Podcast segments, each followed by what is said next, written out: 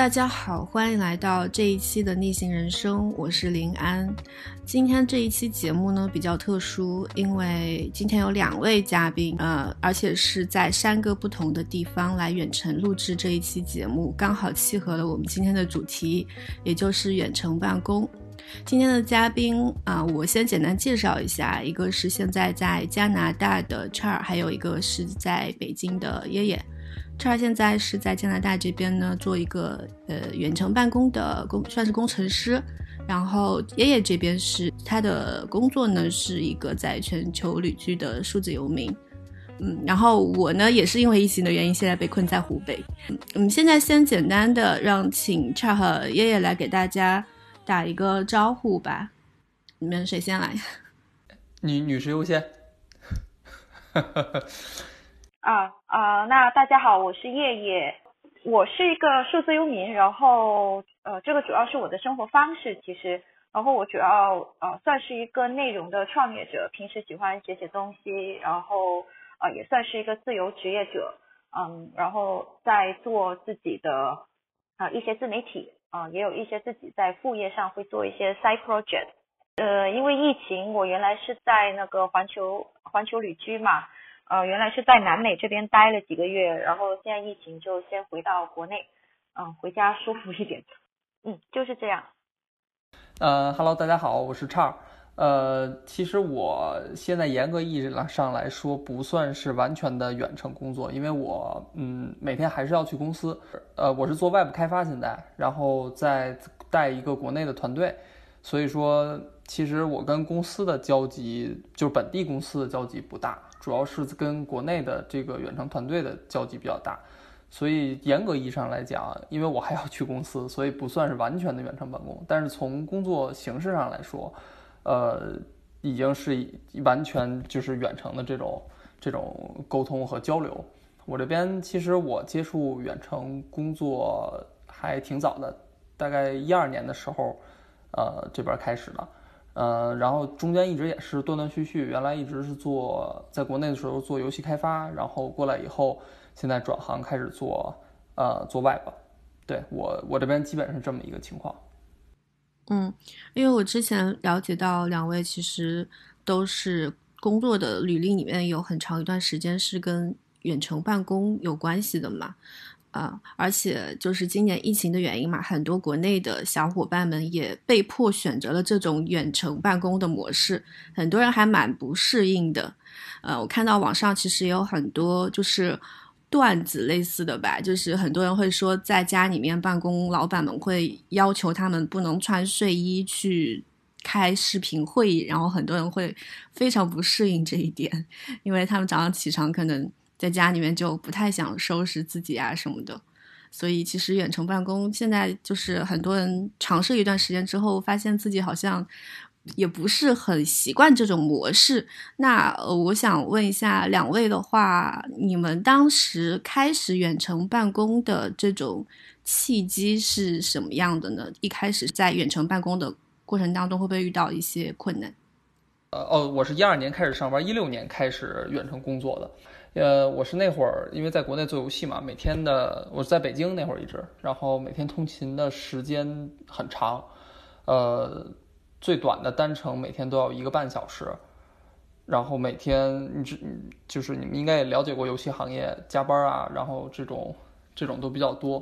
所以每天自己的时间其实还是挺少的，很多时间都用在了这个通勤上。然后我是嗯一六年的时候，呃。当时看到一篇文章，就是最早有个社区叫一早一晚，就是现在的这个电压，当时还叫一早一晚。呃，上面有一个文章是三百，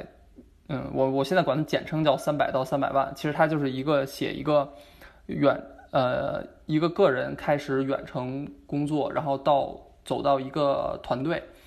然后从这个很小的接很小的项目开始，到慢慢。啊，他的这个单子越接越大，然后团队也越越做越大，整个都是一直采取的远程办公的这种方式。当时看完那个就就感觉很震撼，因为当时呃，因为之前没有接触过，嗯，类似这种概念，周围也没有这样去工作的人，所以当时看完就觉得就自己因为感觉浪费在路上啊，浪费在很多就是通勤的时间比较多，所以当时为了减少通勤时间吧，然后那会儿正好我老婆怀孕，也是我希望能够更多的时间照顾家里，所以开始琢就是琢磨起来怎么怎么去接触这块的工作，怎么怎么能够尝试一些远程工作。然后那会儿也是正好是公司项目这块儿有一些问题，对管理呀，对对整个这个工作的组里的效率都产生了一些呃质疑吧。就是因为当时也比较年轻，总想着好像什么东西都可以改变一下。对，然后这个其实是我走向远程工作的一个开始，就是等于说是为了，其实是主要是为了解决自己呃，比如说时间的一些。问题和自己有一些想法得不到这个，在可能在当时的工作环境中得不到体现的这些问题，从而我开始了这个远程工作。嗯，哎，那你当时第一份远程办公的工作是，呃，通过你刚刚说的那个一早一晚这个社区吗？找到的吗？呃，不是，当时其实我是，呃，等于说直接跳到了自由职业这块儿。就是你其实远程工作和自由职业还有一些区别。自由职业，远程工作你可以找一个稳定的、有雇主的。然后我当时是直接辞职了，然后和一个朋友一起开始自己接这种呃外包的单子去做。就是等于说我们俩各自在家，然后远程配合去做这个外包的项目，然后慢慢一点一点一点，就是也是越做越多嘛。对，当时是其实是直接跳到这一步，没有说去找一个远程工作，因为当时感觉因为是游戏行业嘛，对远程工作的接纳程度不高。嗯，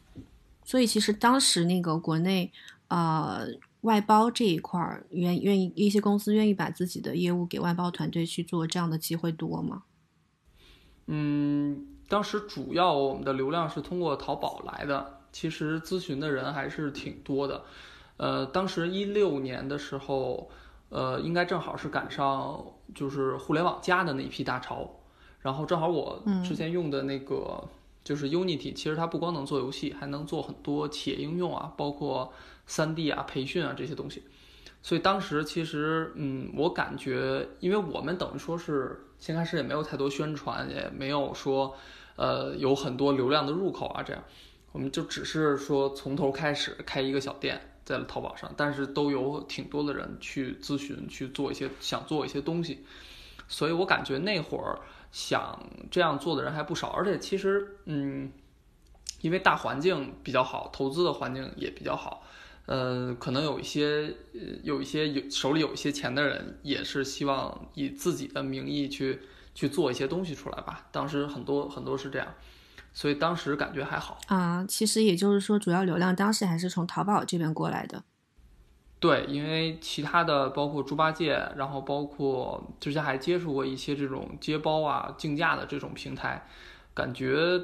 不是很友好。对于这个就是在上面这个接包方、接包方来说，它的这种比价，然后还有它的这种流量的这种分配，感觉还是不太好。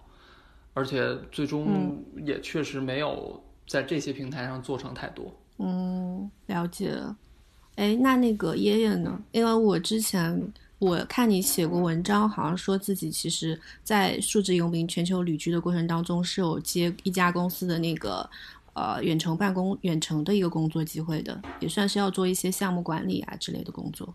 对，呃，其实我的远程办公经历还挺。我感觉是一个我自己不愿意妥协的结果吧，啊，就啊，如长话短说的话，我是呃幺八年的时候裸辞，然后裸辞之后我就去了南美旅行，然后当时的话是呃在半年内都不打算回国，所以先是有一家呃原来的公司的合作伙伴找到我要做一些项目管理类的工作，那我就说我只能在线做，所以就帮他们兼职做了这个项目。呃，然后因为这个项目的原因，又认识了更多的人，就有一家做那个 digital marketing，也就是呃数字营销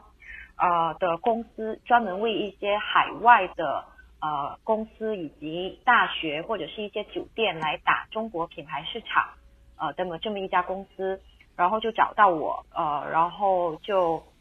呃主要做一些呃也是项目管理呃之类的工作。但当时其实我们那个公司是一个比较成熟的远程办公公司了，呃，当时整个团队都是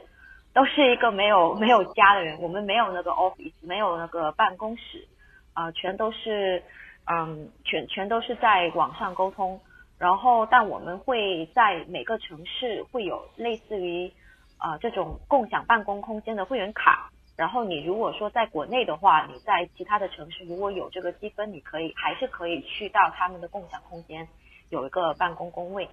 对，基本情况就是这样子。因为我之前其实也有跟那个，我去年的时候采访了一个专门为远程办公者以及自由职业者做一个平台的这样一个创业者吧。然后他最开始也是跟我聊说他在远程。办公刚开始的那个阶段，其实是会遇到很多就是困难的，因为他是属于边旅行边工作的这样一种模式，在他人在美国，嗯，然后他会在路上遇到一些困难，比如说有的时候在路上，比如说他在赶路嘛，因为他他要旅行，他在。呃，公交、公共交通工具上，或者是在在外面没有那个网络 WiFi，那有时候会有一些比较紧急的这样的一些工作任务过来的时候，他就没有办法去立刻解决，就还挺着急的，可能需要马上去找一个有 WiFi 的这样的一个地方。然后还有就是，嗯，比如说一个人在路上一边工作一边旅行，时间久了之后呢，也会觉得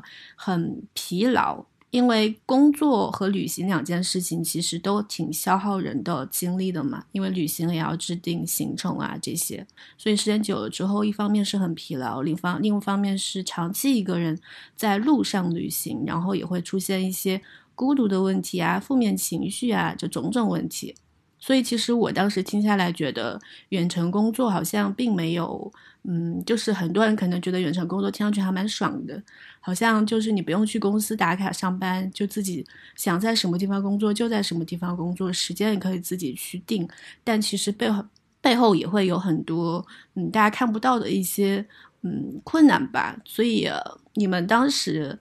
呃，刚开始远程工作的时候，我相信肯定也会有各种各样的困难，嗯，可以。跟大家分享一下吗？呃，其实我觉得在远程工作中，比如因为我现在等于说就在跟国内的这个团队在配合嘛，然后不光有远程的问题，还有时区的问题。这个这块就会有一个问题，就是异步配合中间会有断档的情况。我觉得就是很多嗯这种新新新开始的远程团队，如果在一个时区的，可能稍微还好一点。像这种有时差的，就更需要。呃，异步之间的配合，我在工作的时候，你那边在睡觉，对吧？然后我在睡觉的时候，你那边可能在工作。周末的时候也不是完全能，就是完全都是休息状态，或者工作的时候也会有这种交叉的这种情况。然后我觉得这个异步的配合，不像是在呃，我们都在一个 office 里头，然后。呃，我们随时都可以交流一些东西，然后我也随时能知道你的进度，随时能知道这个现在在做的东西等等之类的。但是我觉得，呃，这个可能是一个比较大的困难。当你一个新的团队或者是是新的人加入了远程办公以后，在初期的时间内，可能需要一个比较长时间的磨合，对于这个配合来说，然后我们。呃，或者说我我比较就是喜欢解决这个这个这个问题的方法，就是把这个线上的工作流程安排好，就是比如说用现在我们经常用 Trello 啊，或者是 Tower 国内 Tower，然后呃这个呃还有什么来着？Teamvision 对，就这种类似于这种线上的这种协作协作工具。把这个东西用好，我觉得能减少很多的这个沟通，包括协作的断档的这种异步配合的问题。呃，上面有所有的这个你设定好所有的流程，然后所有的这个，比如说开发开发的流程，然后呃发布版本的流程，然后解这个提出 bug 解决 bug 的这一系列的流程，包括嗯怎么算完成，怎么算进行中。呃，把这些东西自动化的东西都弄好之后，其实，呃，除非这种紧急的，我们需要开个会，或者说是需要讨论点东西的话，其他东西都可以在这这上面解决，就能把这方面的损失降到最低。这是我觉得一个就是远程工作这块比较会就是频繁遇到的一个问题吧。那你们远程办公的时候，会就是觉得效率跟以前在公司上班的时候比，跟团队协作的效率会更高一些吗？我觉得这个就是只要磨合好了，这个团队我觉得会比在上班的效率高。为什么呢？就是因为这个，呃，不是所有人都适合远程工作。适合远程工作的人，比如说他的自我管理能力和自我驱动能力都是要求相对比较高的。你在挑选团队的成员的时候，你也会相应的去往这方面的人里去找。其实包括技术什么都不是第一位的，我感觉就是人的这种这些呃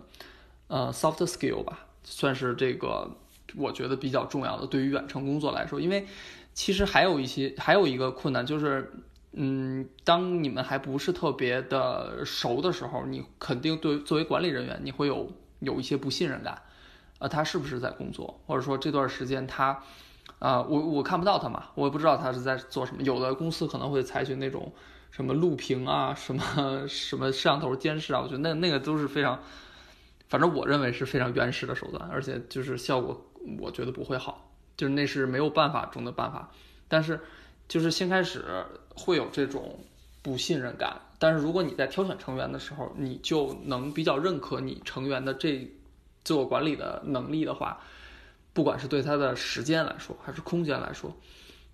呃，他这种能力都比较好的话，你这方面的不信任感就会降低很多。然后再通过前期的磨合，就是我们我们比较呃，我比较愿愿意就是的一种方式是，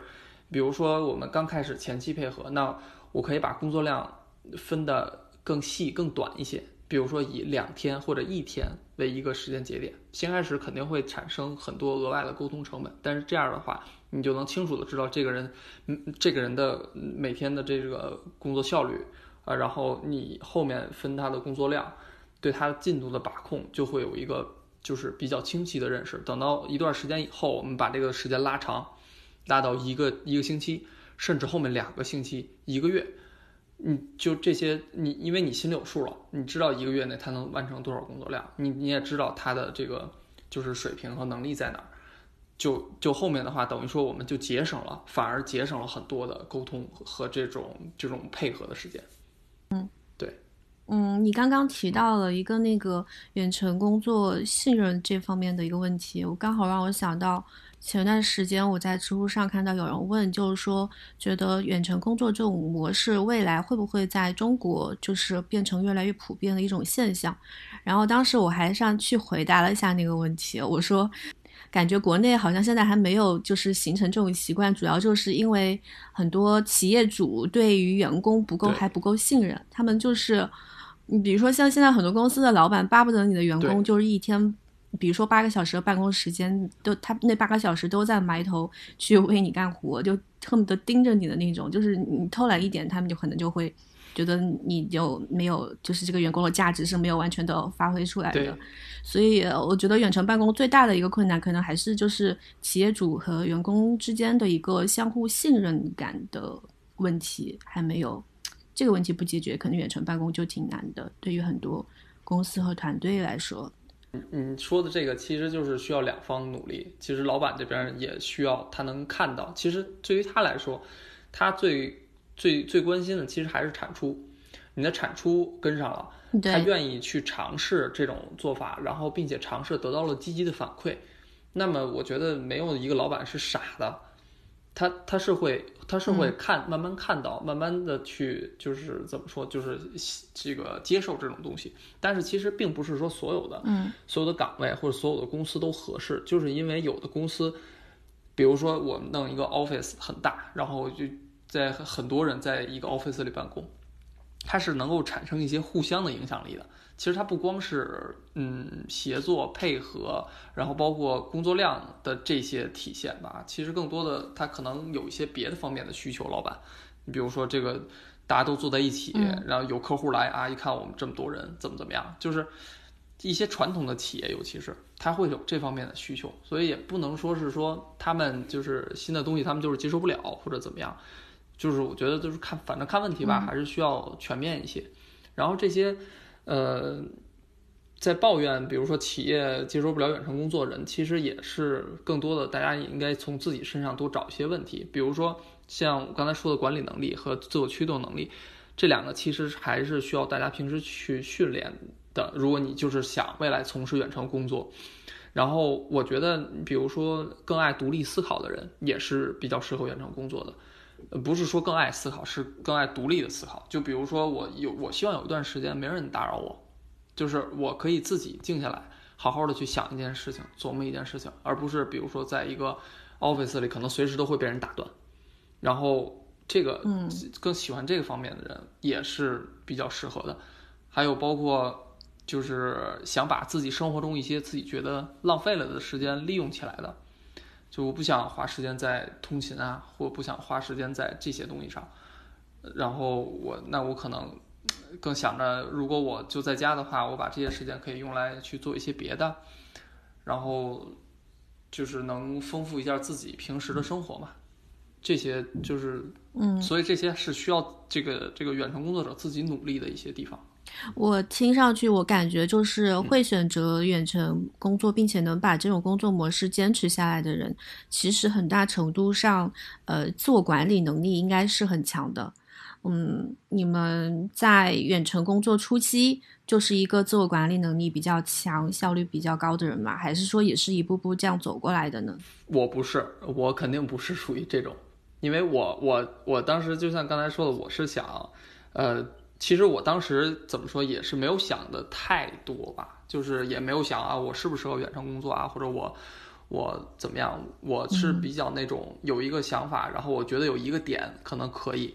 我可能就会投入一部分精力去做，然后让我看到一点回馈的话，我就基本上就 all in 了。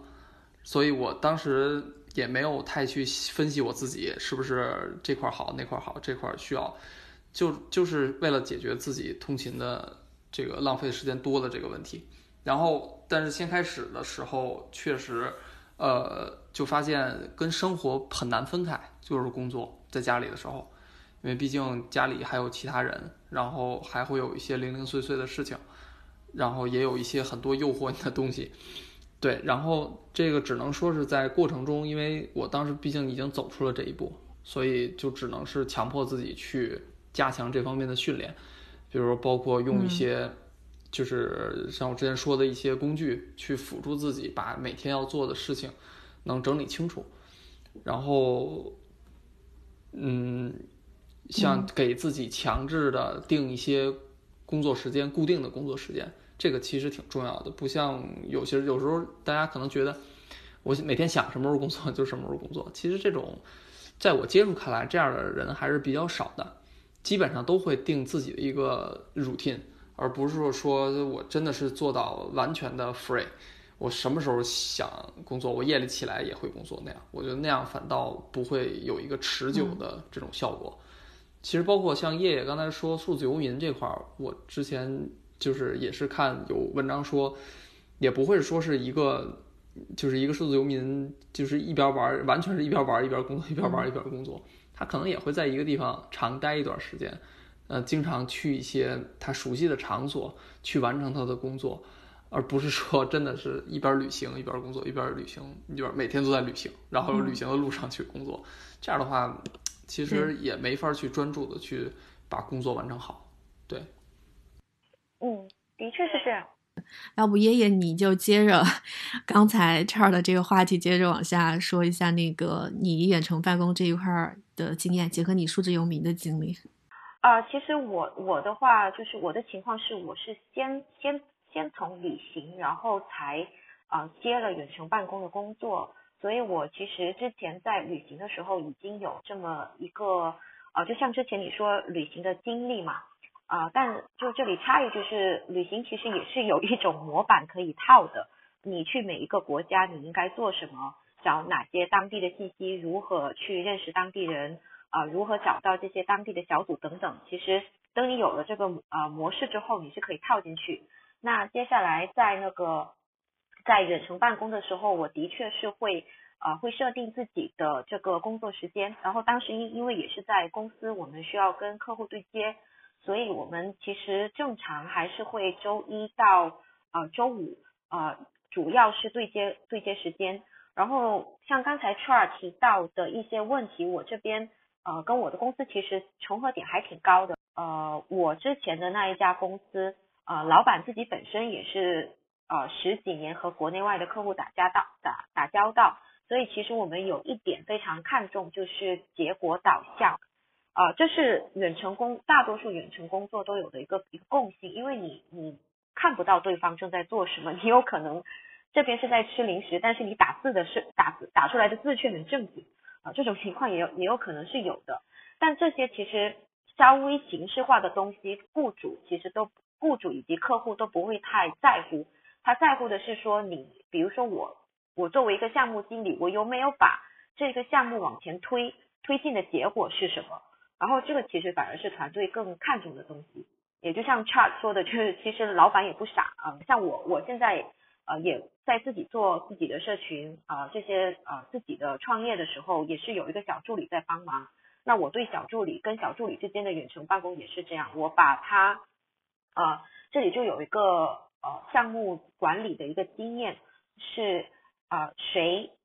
什么任务什么时什么时间之前做好，把这三个要点安排下去啊沟通下去啊，其实就可以解决刚才说到的时差，或者是说这个地点不一样，甚至是解决刚才我们提到过的说在公交车上呃不会有网这种情况，因为。我不会把自己的工作时间安排在我不会有网的这个境地之下，因为每个人都是可以，起码是可以预知接下来两个小时或者是接下来一天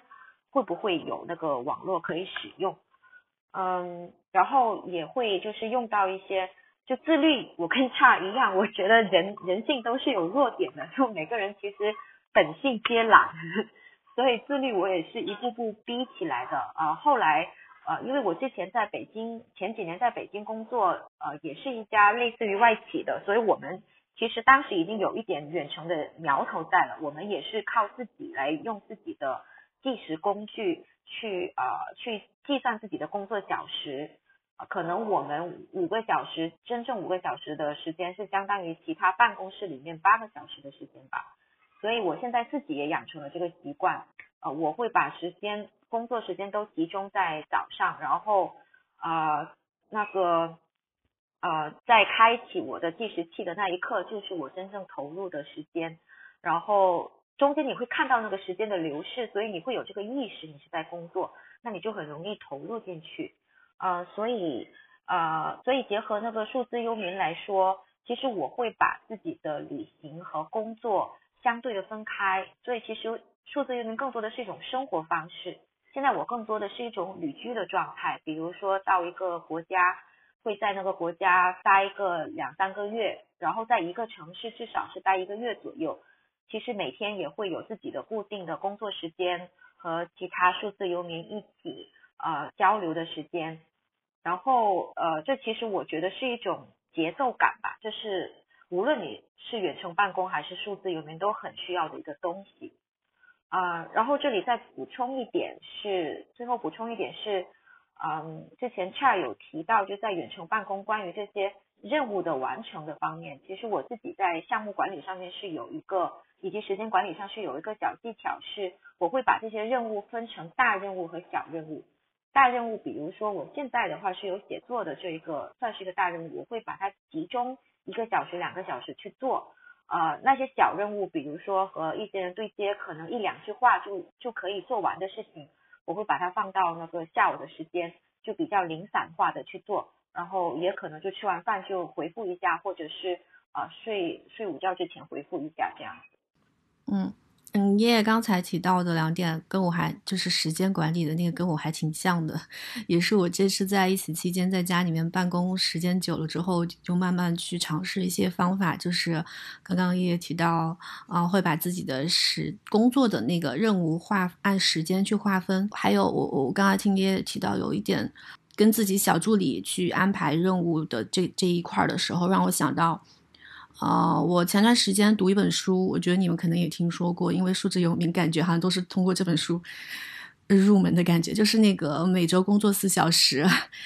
然后我当时看到那本书里面有他有提到，就是那个 Tim 嘛，他有提到一个他自己怎么样去呃去让自己的时间变得更多的一个方式，就是他跨时区去找一个一个助理，然后可能他提前一天去。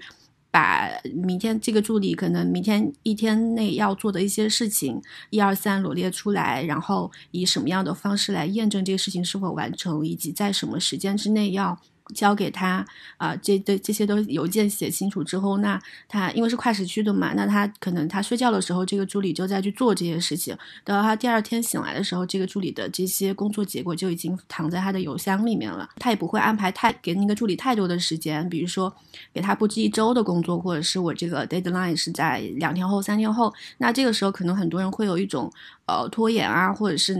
这种各种各样的人性的懒散占上风这种情况就会。有这种情况出现嘛？所以，呃，我当时看到他有说到说，你如果不想呃让自己拖延，或者是让别人拖延的话，你就把的那个 deadline 设置在啊尽可能，比如说一天后，或者是就比较逼近的这样的一个时间之内，那大家就可以在这个 deadline 的逼促下解决一部分那个呃拖延的问题。我当时看这个就觉得，嗯，也好像蛮受启发的，对。对，其实呃，其实这个呃，我其实是有看了这本书之后，就每周工作四小时，里面有很多点，就我自己有在实现。就比如说补充一下，我跟我小助理的这边的协作，我们其实是以呃，我们会把那个任务这样子，就这样子个划分，就是年任我们的年目标是什么，然后从年部就是也是结果导向型嘛，从年目标往前推，然后推到每个季度的目标。然后又往前推，推到每个月的目标，然后再往前推，推到每周的目标。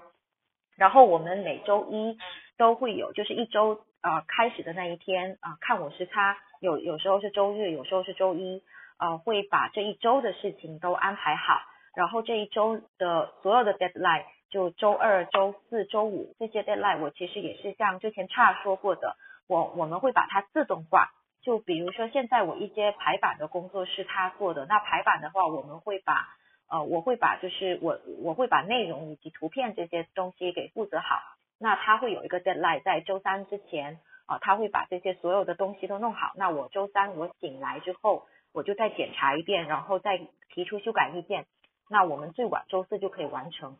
啊。所以其实啊，算是一个实践下来，其实还是挺挺有效的，我我会觉得。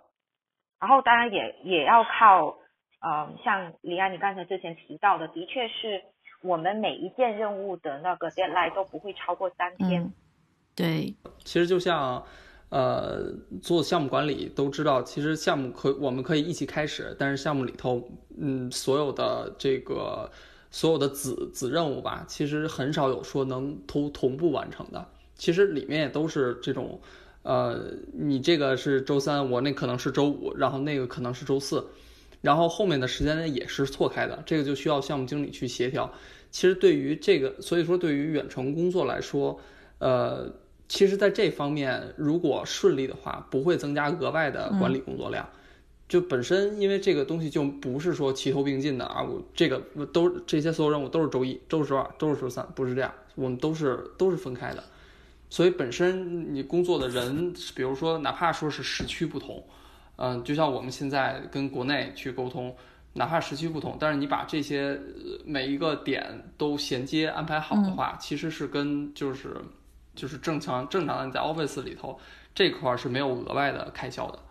然后对于嗯刚才说时间的那块儿，呃，我挺认同说，嗯，就是把那个任务拆到小，然后根据任务的。呃，难度大小去划分这个时这个时间处理块儿，其实还有还有一个方向，就是每一个人他自己有自己的节奏，他自己处理事情、处理处理，比如说比如说写代码，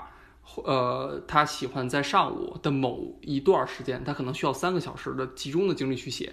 那下午他可能需要需要去看文档分析需求，可能需要一个小时。这个东西其实每个人都有自己的节奏。然后远程工作这点有一个很好的，就是大家可以去利用好自己的节奏，不会说，其实你就算你坐在 office 里，你真的能保证八个小时都在干活吗？这大部很多人也都是在，对，都是在摸鱼嘛，对吧？我们 讲摸鱼。但我们如果是远程工作、结果导向的话，我们完全可以把摸鱼的时间留出来嘛。这段时间我就是要摸鱼，我中午就是要摸鱼，我下午一点到两点我就要摸一会儿。但是你在 office 里头，你摸鱼会影响别人，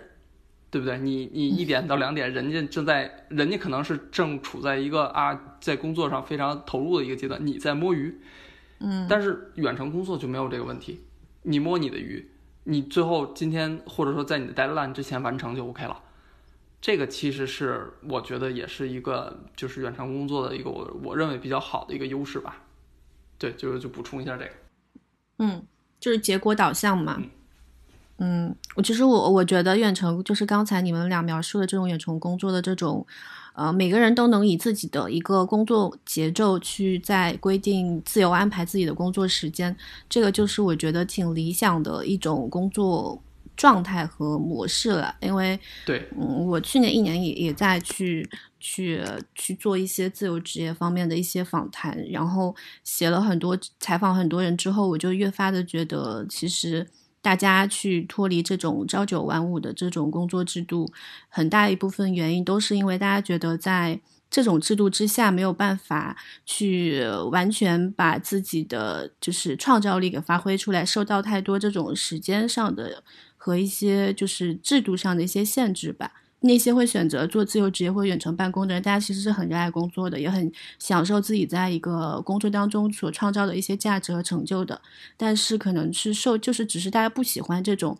受制于人的这种工作模式，就是不能在自己工作呃效率比较高的时候，或者工作性质比较高的时候去工作，也不能 想摸鱼的时候摸鱼。所以，所以我觉得。这个嗯，可能会是很多人选择远程工作或自由职业的一个呃初衷吧。那那我还想就是接下来想问一下你们的话，其实很国内我我据我了解，很多人是非常嗯向往，比如说数字游民也好，自由职业也好，或者是在国外去做一份国内的远程工作这样的这样的一些机会。但是呢，其实国内目前的情况来看的话，这样的机会相对来说还是比较少的。很多人首先会遇到第一个问题是在什么地方去找到远程工作的机会？嗯，所以你们两个人自身的。经验来看的话，你们觉得在哪些平台，嗯，国内也好，国外也好，是比较容易找到自己的第一份远程工作的呢？呃，在国内的话，其实我之前就像我在那会儿刚出来自己做的时候，我觉得可能就是因为现在现在都过了很多年了，现在国内的这个这种呃外包平台，然后这种呃。其实我是觉得你可以先从一点外包来做起，就是比如说，哪怕你不辞职先，哪怕你就是利用自己的课余时间，因为你你你要尝试嘛，对吧？你就是我也不是很推荐像我这种直接就就把工作辞掉的这种，你可以先通过一些呃一些做一些外包，对，然后去把这个嗯就先找找感觉嘛，看看自己适不适合，然后自己的业余时间的管理能力。先利用一下，然后在这种这块儿的话就挺多的。现在国内还是，比如说有个程序员客栈，我记得好像是叫，然后就是类似的吧，就是你上去等于说你注册成为一个用户，用成为一个这个开发者，然后他会根据你的等级啊或者是什么去给你派单。我没有用过，但我我不过我接触过这类的平台，呃，应该都是这样类似这样的模式。呃，我是觉得大家如果想尝试远程工作的话，可以先去试一试这种这种感觉，然后如果试一试发现，哎，觉得真的不错，然后感觉很好，而且觉得这个可以把自己的主业 转变成远程工作的话，那肯定就是去找一份全职的，呃，稳定的远程工作是最好的选择。然后国内国内的这块儿，我觉得现在。呃，这里就肯定得提到这个电压电压社区。嗯，呃，因为最早我那会儿其实等于说开始远程工作，包括后来到我呃自己做外包公司，自己然后后面移民，其实都跟这个这个这个社区有着千丝万缕的联系吧。嗯，目前这个呃，我觉得现在很多国内的远程工作的招聘，呃，包括这个求职，都能很多大部分都能在社区上看到。呃，这个包括现在呃，其实因为我现在在做这个，前段时间我和社区在配合这个，呃，做了一个项目，就是我们叫远程战役这一个活动一个行动吧，呃，就是为了帮助国内的，因为当时在疫情刚开始的时候，呃，国内这边比较严重了，现在当然已经控制的很好了，当时。这个疫情很严重，然后我们其实，在海外的很多华人心里还是挺着急的，嗯，就是也有很多报道，海外的华人去买口罩，然后去往国内寄啊什么的。当时我就是说，想看能不能从其他方面去来帮助到国内的同胞。呃，后来就是因为我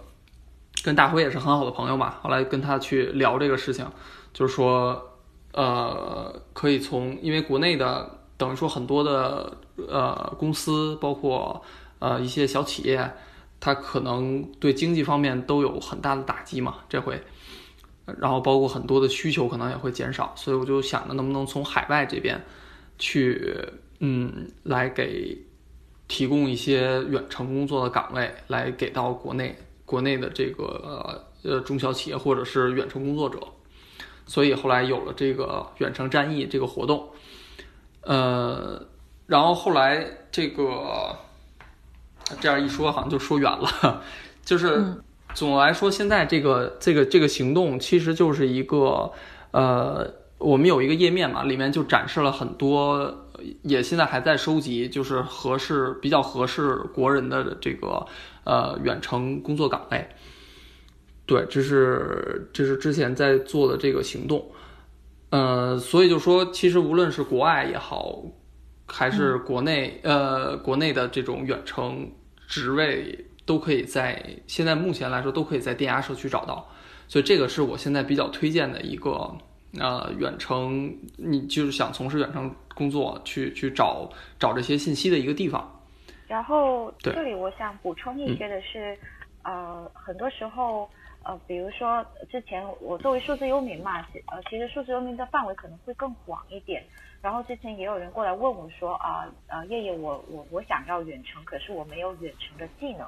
呃，其实是我觉得思路是可以变一下，是利用你自己的技能，把它啊加上远程的工工具去实现远程或者是自由职业。就比如说我自己的项目管理，就平时平常的人看起来就项目经理不太应该是一个。跟远程太相关的事情，呃，但事实上我在做那个呃，就关于 digital marketing 这个在远程办公也是比较呃，也是比较受欢迎的一个行业之一吧，呃，反而是会呃把这一个项目管理和数字营销这两个东西结合的非常好，所以其实呃 c h a r 之前是有说到就呃找到这些工作的机会和平台，比如说电压，因为他平时会提供到很多的这一个。啊，有很多实在的这个机会在这里，但同时的话，大家也可以就是稍微调整一下这个思路，就看一下自己现在有哪些技能是可以利用到的。啊，毕竟现在互联网时代，每个行业肯定有那么一批人是需要坐在电脑后办公的。所以像那个你们刚刚提到的呃电压社区的话，我之前也有继续有有了解嘛。然后我看到其实很多他的工作机会以这个呃 IT 类的为主，然后可能也会有一部分像这个产品啊或者呃设计啊这种可能稍微少一点。所以其实目前电压还是主要是以 IT 开发这一块为主，对吧？就是说还是以互联网对互联网开发这块为主。然后，如果想要说其他行业的话，其实也有很多呃一些网站，比如说国外是有，但这个要要求英文能力，就比如说呃 Upwork、Fiverr 等等，也是可以找到关于设计或者是甚至翻译类的这类工作。呃，其实很多，其实我刚才就包括我们俩提到电压，其实呃，包括我现在，我现在也是电压海外板块的，呃，我们叫共建者，嗯，就是我们一起来去。呃，把这个电压的这个内容，包括社区更丰富化。其实很多像呃，哪怕我们说 Upwork，或者说是有一些呃国内的一些平台，很多是比如说我们这个平台主体去承担呃项目管理，或者说去接项目这么一个功能，然后呢，我们给这个底下的人去派活、派单，然后去发包，其实很多是这样的模式。但是电压这块儿，其实它是它是一个社区。它并不说不，并不是说我们去去要找那个去接单、去接雇主，然后去发给底下人做，不不是完全不是这种这种的这种机制。它其实我觉得，嗯，就是它，而且它也不是说一个纯是说过去搜索远程工作的一个看板。其实它做了很多的推广方面的工作，就不是说推广远程工作的这种口号，就是它能。就上面很多的内容，能够让很多的雇主去看到远程工作的价值，从而去影响和增加更多远程工作的机会。这是我觉得这个社区非常好的一点，就是它不光是在说我只是提供现有的一些东西，而是还在去去传播这些，去让更多的，因为毕竟。你你不管怎么说远程工作好或者怎么样，最后你要落到实地的，就是真的有很多人能从事到这方面的工作，那这样就需要去去有更多的工作岗位提供出来，这个其实是最核心的东西。无论你再怎么说这个东西好，这个东西没有，或者是非常少量，你也就是很难让很多的人体会到。但是我觉得就是电压这点就是给我挺深的感触，就是它包括里面就是它传达的价值观也好，还是这个就是呃还是共建小组在做的一些事情，其实不光是去搜集这些工作，呃真正的是去去能够影响去能去去影响很多人，所以这个也是嗯就是我们后面要做的呃包括我们这个之前我说远程战役这个活动。有一个很大的、很大的一个想法，就是能去影响国外的雇主，去更多的关关注到，就是中国远程工作者，嗯，的这个能力、技术以及这个就是能为他们带来的价值，从而让更多的这些岗位能对能对国人开放。嗯，这个其实就是一个先有鸡还是先有蛋的一个问题，就是大家都想去做远程工作，但是如果没有那么多的工作机会提供出来的话，其实大家也没有办法真正的去体验远程办公到底适不适合自己嘛。我看到那个电压的一个 slogan 是只工作不上班，跟我的那个去年出的那本书的名字一模一样，然后就觉得，嗯，这个这个这个我们的理念应该是相似的，对，大家都是。倡导大家就是能够不去，就是禁锢在这种朝九晚五的制度里面，但同时还是需要去去非常勤奋的去工作的，为自己创造价值，也为就是别人创造价值，这个样子。对，其实而且呃呃，刚才有提到就是只工作不上班，我这里是有有一个体会是，其实大多数远程或者是数字里面，我们大多数都是在。做自己的项目，或者是我们的产出会比较明显，所以这个会是一个原动力。嗯，就是从为别人打工变成为自己打工了嘛？对，或者是为了自己的生活，真正的算是为为了自己理想的生活去做一些事情。嗯，对。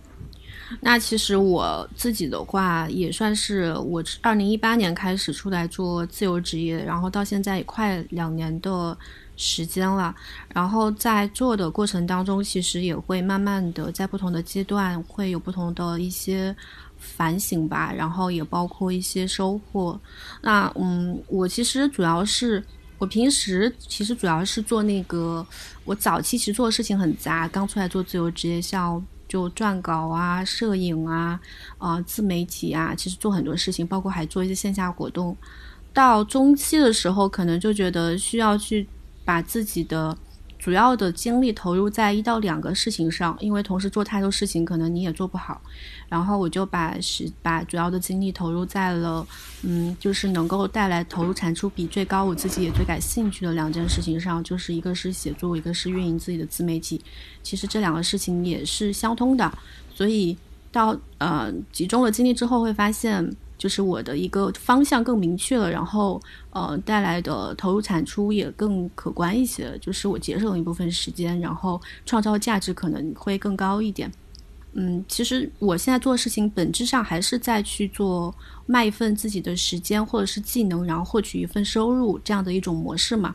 那其实我我去我就在去年到今年一直在慢慢的想着说，能不能有一种方式能够去为自己带来一定的被动收入，那么我可能就能够各得心应手的去创作自己的内容，而不是说我要去为我的客户去创造一些价值或帮他们去生产一些内容。所以，嗯，去年我也有尝试过，比如说，啊，我自由职业之后开始去学习理财，然后也有去，呃，买一些就是基金定投，呃，然后包括黄金什么，就理财这一部分带来了一部分的被动收入，然后另外一部分是去年有开始尝试去做一些。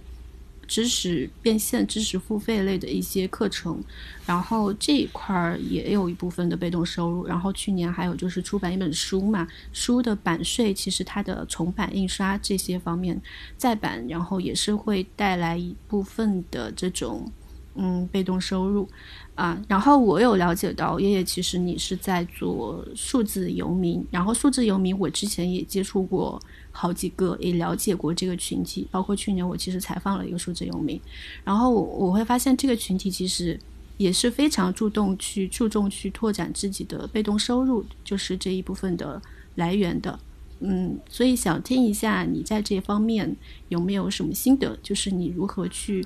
拓展你的被动收入，在你在全球旅居的过程当中，嗯，呃。这个的话，我可以就是举一下自己的例子，以及我我在就这一年也相当是一一年多左右跟其他数字游民接触下来，呃，得到的一些经验。就我其实我自己也也包括像刚才林安说的，也很类似啊，因为我自己有有有自己的副业啊，是我我之前其实是在做一些关于宝石的这些生意，所以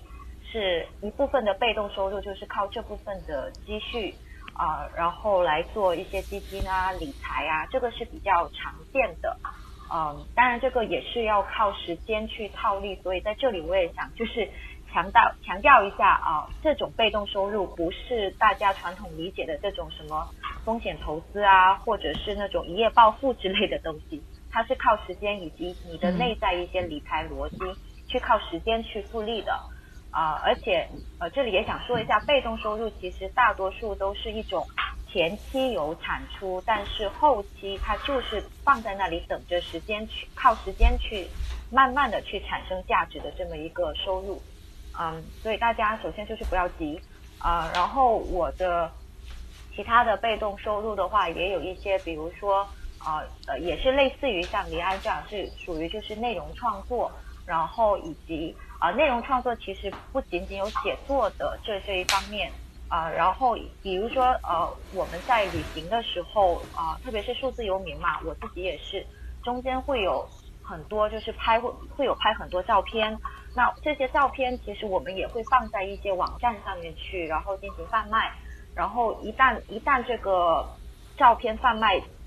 就交易成交之后，其实你就是相当于获得另一份被动收入了。啊，因为之后你就可以不用再去理，就就就不用再去打理这件事情了。你只需要负责把照片传上去，然后啊，这个网站买了你的这个版权，然后之后的那些版权费也是给你的。然后我身边也有很多数字游民，他们会做自己的产品，啊，比如说做一些一些 PPT 或者是一些啊，这个跟 IT 也是比较相关，网站等等这些。前期需要投入的呃，可能会是像写作和照片，可能会是说嗯是连续性的，你照片一直拍，写作一直写。但像这种产品类的东西，其实你可能花一到两个月的时间，啊，你可能接下来这五六年，甚至是你这一生，只要你的账户不变，你这一份收入还是会在的，呃，基本上就这个情况。你刚刚说到那个就是图片。图片的这个卖版权费的这个，其实相当于说，比如说把照片放在国内的一些上传到一些图库上，然后按照那个用户的下载量去结算费用，是这种模式吧？对，国内外都是类似的模式。嗯，对我之前有采访一个风光摄影师，然后他就是把自己的照片放到这些图库上面去卖嘛。但是他跟我说，好像就是这一块儿的收入吧，每个月的收入好像不会特别高。嗯，一个月可能版就是卖这个照片的下载版权什么，就一千多两一一千到两千这个样子。对，对，所以所以刚才也也也会有提到，就是呃，大家在谈到被动收入的时候，呃，就首先你要看看一下，就自己想要什么样的被动收入。比如说呃，大多数被动收入都是比较缓慢的一个过程，并且可能你的收入量不会太大。但也有一些牛人，就是比如说数字游民圈子里面这个 Nomad List，啊，这个可能也是大很多人知道的，是一个发布那个数字游数字游民地点啊以及生活信息的这么一个网站。它算是一个做的超级成功的，就是每年的这个网站的收收费都有几百几百万美金。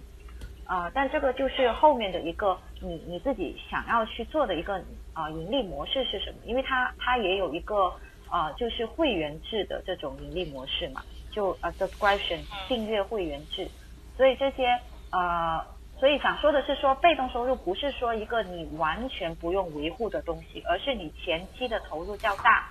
后期的投入比较少。那如果说你后期完全不用维护，比就比如说照片这种，那它后期可能带来的这些被动收入可能比例肯定也会小一点。但比如说网站这种，你后期还是需要维护的，或者是做一些策略性的这些思考的，那可能带来的东西，呃，价值也好，价格也好，可能也会更多一点。就其实还是这一个 no pay no gain 的这种思维逻辑吧。嗯，对对，其实我理解的那种被动收入，并不是说就是像大家理解那个。呃，自由职业就不上班一样那种感觉，其实也是说你，只是说你付出了一份时间精力，可能一方面是你能就是得到同一时间内得到更更多的一份收益，或者说你做一份事情，然后这个事情是呃能影响到很多人，然后同时呢也能给自己带来收入，这个事情还是一个呃长久长久源源不断的事情，只要你这个事情不停的做，它就不停的会有收入进来，就是这样一种。模式，对，嗯，就如果要拿数字来说，可以说你是拿百分之十的精力做了一件事情，但是你百分之九十的回报，啊，但是平常可能他们是要花百分之九十的力气才能去做这些事情。嗯嗯，就好像挖了一口井一样啊，哈哈，对，这是一个肠胃，这是这是一个肠胃的东西嘛？对对对，你挖了井，你还得每次去打水，不是？对的，这个比喻很形象。所以，呃，我我去年其实有去想过，要不要去嗯模拟或尝试一下，就是数字游民的这种生活方式。然后呢，我去年九月的时候给自己第一站设在了那个泰国清迈，因为我听说清迈那边是现在全球就是最多数字游民的地方，就那边有各种各样的自由职业者、远程工作者呀。包括一些个人创业什么，就很多人聚集在那个地方，欧美的特别多，所以我就去那边看了看，就了解一下怎么回事，然后自己也是带着工作过去的，就是相当于每天会给自己安排一点时间，是在找一家咖啡厅，然后在那个里面办公，然后再花半天的时间出去，呃，随便看看走走这个样子。然后我会发现，其实这种，嗯，以这种流动的生活吧。就是你去一个陌生的地方去工作，然后可能你会呃一边工作一边生活一边旅行，这种模式可能在早期的时候会遇到一些问题，就是当你到一个陌生的城市去生活去工作，那你刚去的那段时间肯定身边会有很多。就是外部刺激，因为什么东西对你来说都是新鲜的，那这个时候可能会影响你的工作效率，会让你没有办法像以前一样，就是在固定的模式下那么高效的去工作。呃，其实我自己的呃，就一开始的话肯定是有的。一开始的话，你会说，比如我之前是呃去了蒂比利斯，然后那边其实蒂比利斯也算是一个数字游民比较多的一个地方。然后呃，游民游民朋友可能也会很多。然后你过去，你还要先解决这些啊房子的问题啊，啊就呃是就平时的基本基本的生活需求。但后面的话会渐渐找到这么一个，就像前面说的，其实就把它模模板化了，就会安排自己就是上午的时候会在还是会在家去把这些比较大的大片的任务先给完成好。然后到下午的时候，我会我会去咖啡厅办公。但其实当时呃，在我去咖啡厅和其他人、其他数字游民一起办公的时候，其实更多的是一种社交型的动作了。就呃，但我们呃在那个蒂比利斯，我们也会有一些办公空间是哦，我之前在阿根廷有一个办公空间是这样子的，我们会专门这个办公空间本身就有那个，比如说我们会设定三到呃两到四点就是办公时间，然后四点之后就是一个半办公半社交的时间，所以其实我们无论何时何地，只要你自己能够把这个时间和地点给区分开，呃，无论你在国内也好，国外也好，都是可以把这个节奏给掌握好的。其实我特别想问这个数字游民一个问题啊，就是。呃，因为我从来没有做过数字游民，数字游民的这个这个概念，其实我也是近期吧才才去了解到的。呃，就是如果你有了有了家庭还好，有了孩子怎么办？这个确实是一个很现实的问题，很多人问过。这是不是有有点尖尖锐了？之前我 采访有人问这个问题。对这个这个其实也是涉及到我最近在打算做的一个写作项目，就是啊，可能跟林安这个类似吧。你是要采访不上班的人，我是要采访这些呃数字游民，然后特别是我也要着重去采访一些有家庭的数字游民嘛。嗯。那现在一些比较呃个例吧，可以说是个例，他们呃他们有一部分人是选择 homeschool，就是首先这有一个前提，就是大多数数字游民他自己的自律性以及他们的。学识也好，以及他们手上做的项目也好，都相对来说还都是比较优秀的。无论是从收入来说，还是这个项目本身来说，所以他们本身跟其他群体比起来，会有这个 homeschool 的先天优势。然后有一些数字游民，可能大家对数字游民的一个印象就是说，你一定要去游，其实这也是不一定的。比如我，我这接下来这三四个月，我都会在国内在家里面待着。游民的那个个人觉得本质是说你有游的选择，而不是说你一定要去游。所以很多呃，我遇到过一些情侣，还有一些就是家庭嘛，他们会选择说，在一个地方待一到两年，然后接下来一到两年再去另一个地方。所以在这个前提下，他们的这一些学校的选择可能会麻烦一点，但是是可以实现的，就只是每次转校或者是转学分啊这种东西。呃，会会很麻烦，但也有一些是因因为因为这个原因，然后暂时退出了这个呃数字游民生活的也有。然后有一对夫妻，他们也会担心说，我的孩子是不是愿意，是否跟着我们一起走？呃，所以他们呃反而会增加他们的这种沟通性，所以呃就一定一定会有一些取，也一定会有一些要舍得的东西，舍弃的东西在。对，因为这个确实是我比较之前就是刚知道数字游民的时候，我就第一个想到这个，因为我有孩子嘛。然后我我这两年也在搬家，然后就是我因为他在上 daycare 嘛，然后给我的感觉是每一次搬家，其实对孩子来说，其实他会有安全感的流失。而且他会失去一个稳定的社交环境，他不像大人，大人我们到了一个新环境，或者说我们有一些网友，对吧？我们有一个社群，我们可以一直的保持联系。但是孩子不一样，孩子他一个社区对于他来说，这个这个社区你你出去了，那你就跟这些社区里的其他人就基本上不会再有联系了。所以对于对于这一点，我就在想，所以说是不是数字游民也是有。这种限制的，或者说有这种年龄，或者是其实我我很喜欢这种感觉，但是我肯定已经过了尝试的年纪，或者说过了尝试的这个条件。对，的的确在数字游民圈里面，这是一个现实，就大多数人的年纪是二十五到三十五岁之间，然后到三十五岁之后的这个啊比例还是有的，但是会挺小。对，除非我其实要是没有孩子还好，就是毕竟两个人，呃，你可以影响对方嘛，或者说你你们肯定是有共同的点才走到一起嘛。他就是也可以，就是我们继续这种方式生活啊什么，这我觉得都 OK。关键就是如果有了孩子，可能会想的、考虑的东西都会不一样。那那假如说因为有了孩子而退出的话，会不会觉得有一些怎么讲？就是还要回归原来生活的那种感觉。他们是在啊，有点类似于给自己的孩子洗脑，然后，然后其实他们每年还是会选那个呃，尽量每年会选两到三个月去去做那种数字游民类的旅行，就是去当地体验生活。然后想要让孩子给就是给孩子多一份选择这呃这种行为，呃，所以大家也都是说有困难，然后也是在尽量想办法去解决吧，这么一个思路。OK。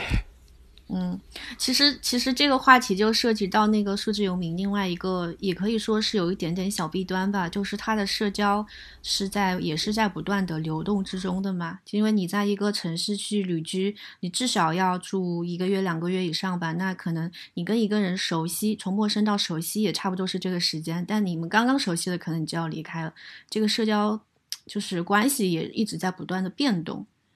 嗯。这个我我也必须去承认，就是会有那个疲惫感的，就是我们两个人本来人越老，然后你朋友会越少，然后好不容易找到一个那个可以聊得来的人，然后一两个月之后熟悉了，然后好，因为每个人数字游民就是大多数人都比较独立嘛，所以也不太愿意说为了对方，呃，即使是情侣都不太愿意说，呃，初期都不太愿意说为了对方去改变自己的路线。然后两三个月之后还是会分开，呃，然后呃一开始我也是真的挺苦恼这个问题的。现在我不能说我解决了这个问题，而是我自己把它看作是一个我现在的生，我我我更想要什么的一个代价。对，现在会好一点的原因是因为其实这一年下来，呃，数字游民其实它也是有一个小圈子的，然后很多人会把数字游民，呃。用另一个称呼来称呼我们，我们其实是一群候鸟游民，就哪里暖我们就会去哪里，呃，所以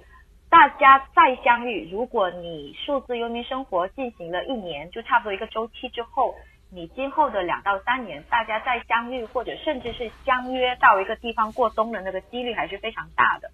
就比如这次，如果不是疫情的原因，我那个五月份是会去那个呃第比利斯格鲁吉亚去跟一群数字游民朋友会合的。嗯啊，那我想再问一个稍微私人一点的问题啊，就是你现在是单身状态，还是说是有伴侣的状态？呃，我现在是半单身状态，然后也是因为这场疫情，呃，我我就从巴西提前回来了。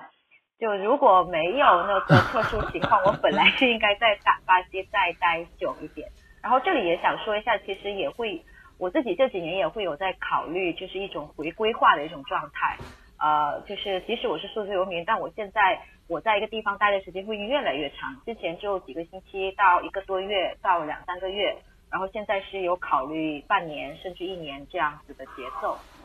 对。哦，这里我就插一句，是我们其实数字游民之间很多是那种类似于，就比如你之前说的迷你退休，然后也有这种迷你恋爱，其实就是大家在这两三个月之内觉得双方还挺不错的，那就啊在一起，然后之后的话就再看自己下一步的计划，再决定。哦，就是恋爱也是这种流动的模式，对对，类类似的。然后有有些人真的是因为呃，就这两个月在这个国家迷你恋爱，然后之后就有相约说去另一个国家，然后后面就就成了，然后后面就一起去旅行，然后进行这个数字游民生活了，就也算是一个优势，也是一个缺憾，都有吧，就看怎么取舍了。所以你们觉得，就是如果有一个现在是有一个对数字游民或者是远程工作非常感兴趣的一个职场人，他现在想去尝试这种生活方式或者工作工作方式，嗯，你们觉得他开始之前应该去先去做好哪些准备工作，再去踏出这一步呢？呃，我我就先重点说一下数字游民的话啊，准备工作其实我会从两个方面去入手。呃，两个，一个方面是你的思维，另一个方面是你的行动。呃，思维模式的话，我真的呃，之前 c h a 也提到过很多次，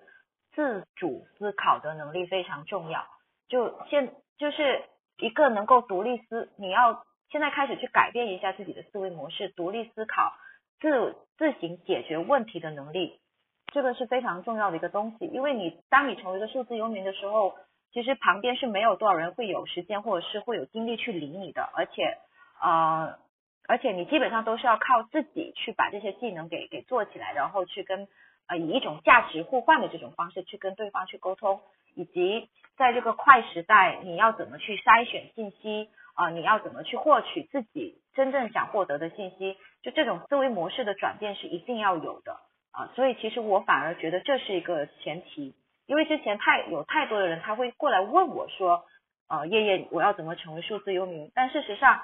大家只需要去那个必应或者是就科学上网的那个谷歌，去去搜一下如何 成为数字游民。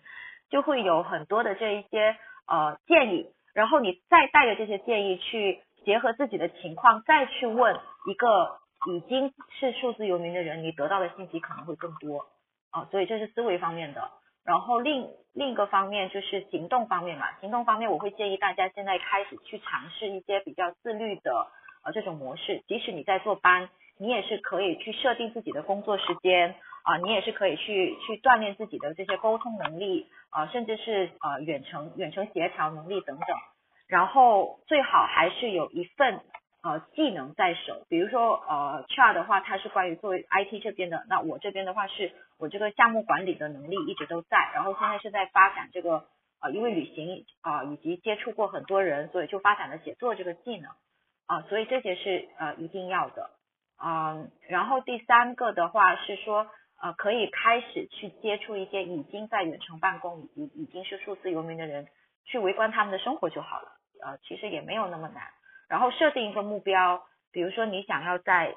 一年或者是半年之后去尝试啊，比如说你可以从泰国这种地方去尝试，那你就呃，那因为泰国他们呃的英文的水平以及就是跟亚洲也比较像，所以你在生活方面不会有太多的困难。那啊，当然，这里最后提到一点的话，就是最好英文水平也是要向上稍微提高一下。对，我觉得这个其实说的还是挺全面的，因为其实数字游民是包含这个远程办公的，但是其实远程办公不一定是数字游民。从你只是说，如果是想从尝试远程办公的话，就像我之前说的，你可以先接个外包，用课余时间做一做，你感受一下。然后剩下的，其实我觉得就是叶已经说的，就是挺全面的了。从这个不管是心态上，还是说技能的准备上，对。不过这里我想呃也补充一点，就是大家会有点呃，之前我自己的社区里面有很多人也跟我反映说很怕，就是英文不好呃，但事实上其实这个就是也是一个思维和行动的转换。你你觉得你行，然后你现在你就这么想吧，你你半年之后我一定要去，我一定要当数字游民，那我的。英文我可以做哪些准备？而且你到去了之后，你在这个英文环境下，你反而是更容易提高的，因为你必须去用它了。就最好的学习是输出嘛。那我还我还有再补充一个小疑问哈，就是比较很多人可能也会关心比较现实的，就是你去做数字游民的话，是需要在。呃，全世界不同的国家之间来回去穿梭的嘛，那很多人会说担担心这个收入和他的一个花费支出这一块会不会比较难平衡，支出会不会有点高？呃，我说这个可能大家会被吓到，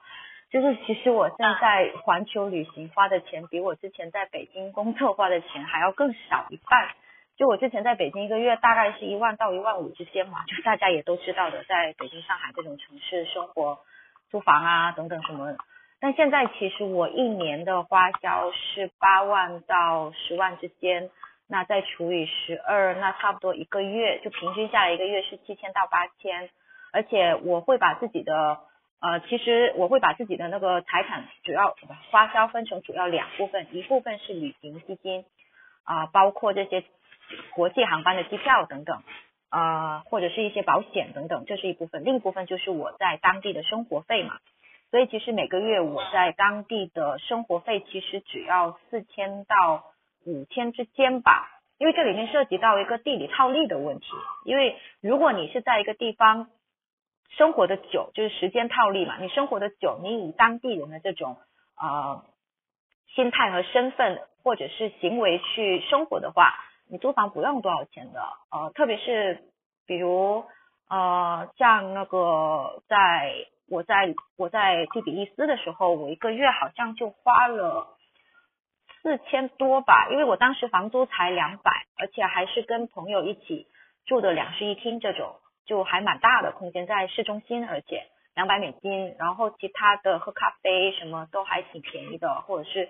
啊平时也会自己做饭，一半做饭一半出去吃，所以我记得是好像花了不到五千。然后我在呃在呃东南亚在南美的时候，差不多都是呃这一个范围，呃四千到六千吧，比较合理一点这么说。大多数的数字游民，我在那些啊数字游民社群里面也看了一下，可能就是花销是在一千美金到两千美金之间，那也就是六千到一万一万一万四一万二这样，而且大多数是美国人花的钱会更多，因为全世界对他们来说哪里都便宜。以及另外一个，其实大多数数字游民或者是或者是远程办公吧，我们对自己的财务就收入和支出都还会比较呃有一个呃比较有意识的去记录或者是稍微管理啊，所以也不会超支太多。嗯，了解了。我们回到那个远程远程工作啊，这这种生活方式上来的话，其实前面也有提到，呃，很多。企业包括个人，其实是也想过说要去尝试呃远程办公啊，就把自己的工作可能一部分的那任务包外包给团队或者是个人去做，嗯，但是可能现在国内还是处在一个发就是向前推动的这样的一个进过程当中吧。那嗯，你们再去做，比如说像。电压社区的这个共建的过程当中，呃，你因为你们平台上也会有很多的一些企业主在上面去有招聘需求，那你们通过你们的观察，会觉得这几年对这种外包团队和自由职业者的需求有慢慢的变多吗？有有，就是嗯，因为我这几年一直也在呃也在关注，呃，总体上来讲，我觉得还是变多的。其实有一个。呃，对于这个企业方来说，是肯定要肯定会考虑，也肯定觉得这个是优势的一个地方，就是在于成本的节省。这个是不管是国内还是国外这些企业做远程工作，大绝大多数都会考虑到的一个问题。你就比如说，嗯，国外为什么要找，比如说呃中国的开发者，或者说这个其他一些国家，印度啊，包括。包括一些其他地方的开发者，他肯定是有考虑节省成本的，这个是他的原动力之一。就是我我是讲对于大部分公司来说吧，当然也有那种就是真的是非常非常啊，就是国际业务，然后比较小而美的那种公司，比如说像我不知道你们听没听过 DuckDuckGo，就是一个做搜索引擎的一个公司，对它。他他其实就是他自身很强，然后他他也要招很强的人，而他们公司就是完全 remote 的，然后所以他他就想的是，我在这个地区可能，嗯，就是做不到，就是我想要的人都完全在这个地区，那我就是面向全球的这种招聘，就是可以说我要搜集全球最强的这些人，这种公司也有，但是更多的，比如说像 startup 的这种公司，他还是会考虑到。成本这块儿，毕竟这种你就像数字游民的地理套利一样，这种公司找去这种其他国家找远程的这种工作者，其实它也是一种嗯套利吧，就是它会节省很多的这种开发的成本，然后办公室的成本。对，所以嗯，所以这几这几年其实对就是远程工作者，我感觉一个是职职位岗位。多了一个感觉，就是要求也慢慢的在提高，因为现在很多这种国外的远程工作，基本上，呃，junior 级别的非常非常少，要的都是 senior 啊，或者是更高级的这种职位，现在可能是一个对比较大的一个行情吧。嗯。是不是国外，就比如说加拿大这边对远程工作的这种职位的需求会比国内还是更多一些？开放出来的一些岗位？嗯，对，其实主要就是在一些，呃，像这个像加拿大这边多伦多、温哥华这边有一些这种初创企业会更多一些。然后，呃，不过其实我觉得真正最多的还是美国，呃。比如说硅谷啊、湾区啊这些这些地方，它毕竟这个呃，就这种互联网公司还是主要集中在这些国家，就是美国的这些地方比较多。嗯，但总的来说，我觉得，呃，从这个从数据上、数量上来分析吧，还是会比国内多一些。嗯，最后，嗯，我们可以就是再聊一下，比如说像远，不管是远程工作也好吧，甚至包括像数字游民、包括自由职业这种生活方式吧，你们觉得它在未来吧，未来几年的一个走向，你们是对它抱一种持有一种乐观的这种。态度吗？就如如果是从数字游民的这个角度去想的话，因为其实现在我也有在做那个就关于数字游民相关的一个就呃社社群嘛，就不上班公社。但事实上呃在这个过程当中的话，我还是会觉得很多人目前来说还是以一种观望的态度去看待，然后真正要做的可能也是能力啊、技能等等的原因没有没有去普及。呃，然后呃，在国内范围内的话，我觉得可能还是会，还依然将会是一个呃，起码在近十年内吧，可能都会是一个小小众，就或者说是非主流的这么一个现象啊。但如果说你在世界范围内的话，其实现在已经有差不多那个四百八十万吧，就大家有标榜的说是自己是呃是数字游民的这个数字，但其实它跟这个大大的人口积量。基数比起来还是比较小的，呃，所以我觉得它会变成一个呃小众里面的非常主流的生活模式，因为它的交叉点比较多，跟旅行、跟自由职业、跟远程办公，呃，所以还是趋势还是会还是会有那个大规模增长的这种期望，但它的增长的那个度可能不会太快，也不会太大。对，我的我的我的想法基本跟叶叶一样。啊。我我可以在最后再分享一下我最近的一些嗯观察到一些现象吧，因为我平时也会有很多人来找我去问一些怎么做自由职业啊相关的一些问题，然后我会发现就是最近疫情期间问这个问题的人，找我问这个问题的人突然之间变得很多多了好多，就对，就每天每天都会有几个人来来问一下，然后我就发现其实，在特别是在这种经济下经济下行、全球的形势都经济形势都不太好的情况下嘛，其实会多出来很多那种，一方面是会多出来很多这种被被动失业、被动自由职业的这样的一波人，他可能就会。来来来来来，去平时可能不会去思考的问题，这个时候就会来思考。然后，另外一方面是之前有很多人，他之前也是有一些媒体采访我的时候，会问说：“哎，你觉得就是在经济不好的时候，这个自由职业，呃，是不是也就不行了之类的？”然后我当时的呃回答呢，说的是：“我说，其实，在这种我反而觉得，在这种经济下行的时候，一些比如说一些。”中小型的一些企业，他们是最先就是撑不住的嘛。那这些企业其实有时候为了节省人力成本啊，他们反而会去就是呃裁掉一些全职的员工，可能会把这一部分的呃经费费用拿出来去给一个外包的或者是个人的这样的人去做，因为这样对他们来说其实是节省成本的嘛。呃，我觉得这种时候其实对自由职业者来说，如果你是一个有稳定的技能，然后也有一定的口碑。这样的这样的一个自由职业者，其实你的工作机会反而是会变多的，但是可能也要看情况，因为这次疫情期间，我会发现有很多自由职业的人，他嗯平时会特别，比如说依赖某几个甲方或者是一些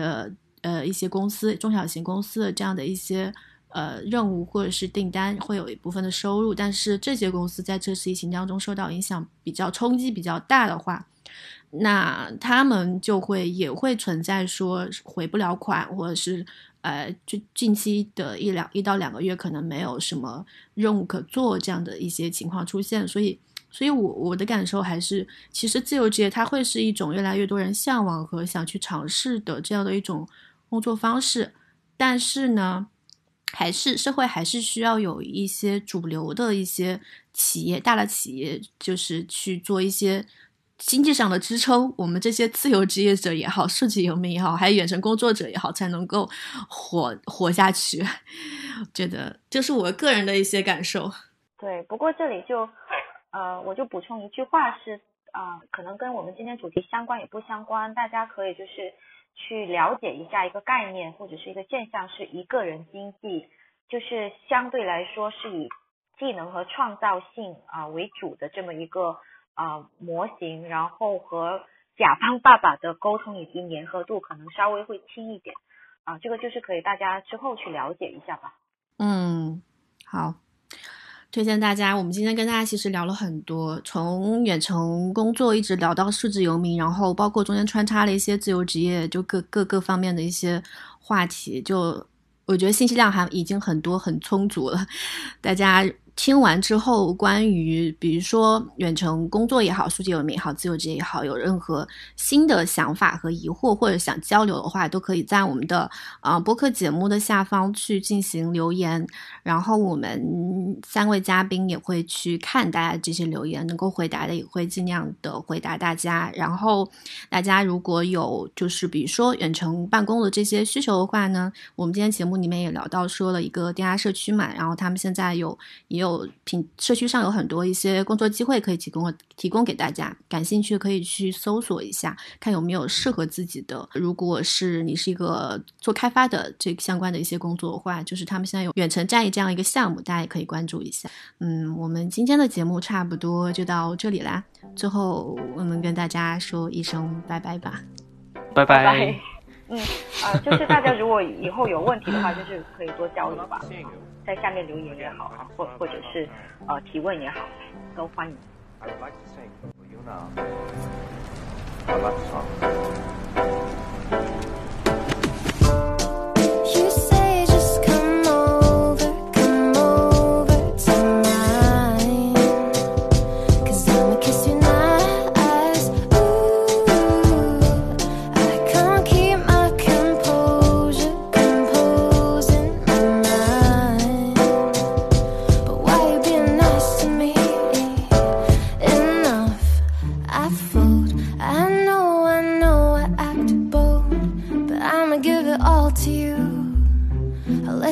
the solitude. No self control. I, I overdose and drink you into comatose.